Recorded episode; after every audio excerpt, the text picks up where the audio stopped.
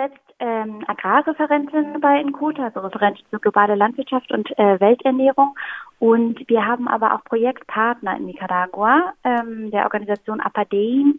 Und die ähm, arbeiten eben in einem Landkreis, wo es quasi nur Zuckerrohrplantagen gibt, wo äh, fast in jeder Familie eine Person betroffen ist von Niereninsuffizienz und die deshalb dieses Thema schon jahrelang begleiten und selber davon betroffen sind. Mhm. Seit Jahren nun steht das Unkrautvernichtungsmittel Glyphosat international und öffentlich in der Kritik. Ähm, internationale Institutionen wie die WHO und die EU haben unterschiedliche Einschätzungen zu dem Thema, aber man darf auf jeden Fall sagen, dass Glyphosat im Verdacht steht, Krebserkrankungen zu erregen. Das wird jedoch immer wieder von den betreffenden Chemiekonzernen äh, bestritten kann man nach dem Forschungsergebnis der Forschergruppe um Carlos Orantes und Marc de Breu äh, behaupten, dass Glyphosat und Paraquat eindeutig die Ursache für Zehntausende von Todesfällen und chronischen Nierenerkrankungen sind?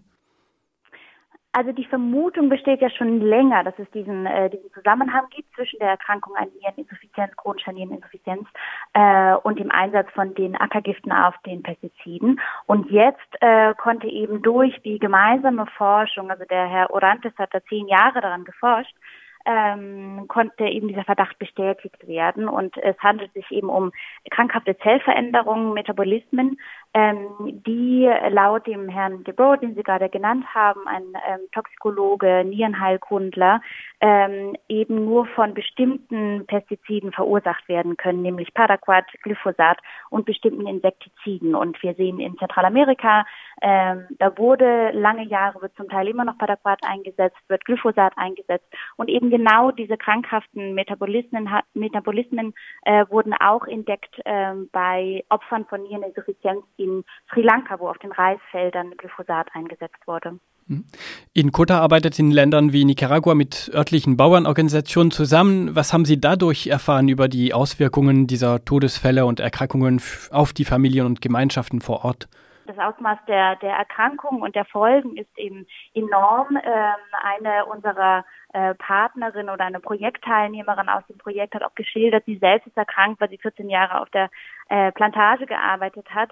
Und ihre Söhne müssen nun aber auch ähm, wieder auf der Plantage arbeiten, obwohl sie weiß, dass sie dieses Risiko besteht, dass sie genauso erkranken werden, einfach weil es keine Alternativen gibt äh, in diesem Landkreis, weil die Zuckerrohrplantagen alles beherrschen, es keine anderen Arbeits, ähm, ja, Möglichkeiten für, für Arbeitsplätze gibt.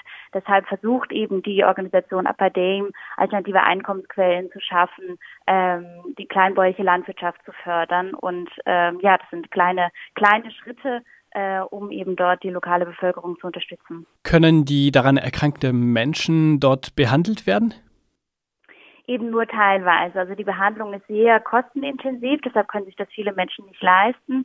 Ähm, zum Teil sind auch die, äh, ja, die Vorrichtungen von medizinischer Seite äh, nur schwierig zu erreichen oder überhaupt in Anspruch zu nehmen. Ähm, ja, und zumal jetzt in Nicaragua in dem Fall seit diese enorme politische Krise da eben auch herrscht, seit, äh, seit Frühjahr letzten Jahres, ist sowieso die, äh, ja, die Versorgung und äh, die Infrastruktur nochmal geschwächt. Also sehr schwierig. Wenn das Forschungsergebnis stimmt, sind also Zehntausende von Menschen wegen Glyphosat und Paraquat chronisch oder schwer erkrankt oder gar gestorben. Wäre dann mit gerichtlichen oder strafrechtlichen Konsequenzen zu rechnen?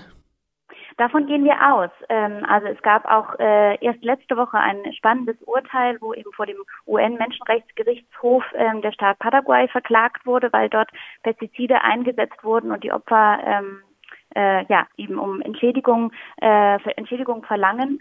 Ähm, ich glaube, das tut sich im Moment ganz viel und das, ich fände es wünschenswert, wenn, wenn Klagen folgen. Ähm, aber auch ohne, dass jetzt Klagen eingeleitet werden, ähm, würden wir uns vor allem, würden wir von der Bundesregierung erwarten, äh, dass sie Maßnahmen einleitet, um eben ähm, die Regulierung, die Vermarktung von giftigen Pestiziden weltweit viel stärker zu regulieren. Denn tatsächlich ist es immer noch so, dass 99 Prozent der Pestizidvergiftungen, jetzt nicht nur bei Glyphosat und Paraquat, sondern auch vielen anderen äh, Pestiziden, ähm, sich in Le Entwicklungsländern ereignen und das wirklich die Leidtragenden sind. Und gleichzeitig haben wir hier die Konzerne vor Ort wie Bayer und BASF, die diese giftigen äh, Pestizide produzieren, herstellen. Inwiefern kann die Bundesregierung darauf Einfluss nehmen, welche Pestizide in den Ländern des globalen Südens eingesetzt werden?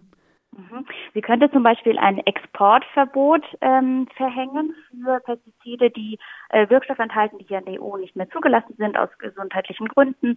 Ähm, das ist gerade in Frankreich passiert im letzten Jahr. Dort wurde so ein Gesetz verabschiedet.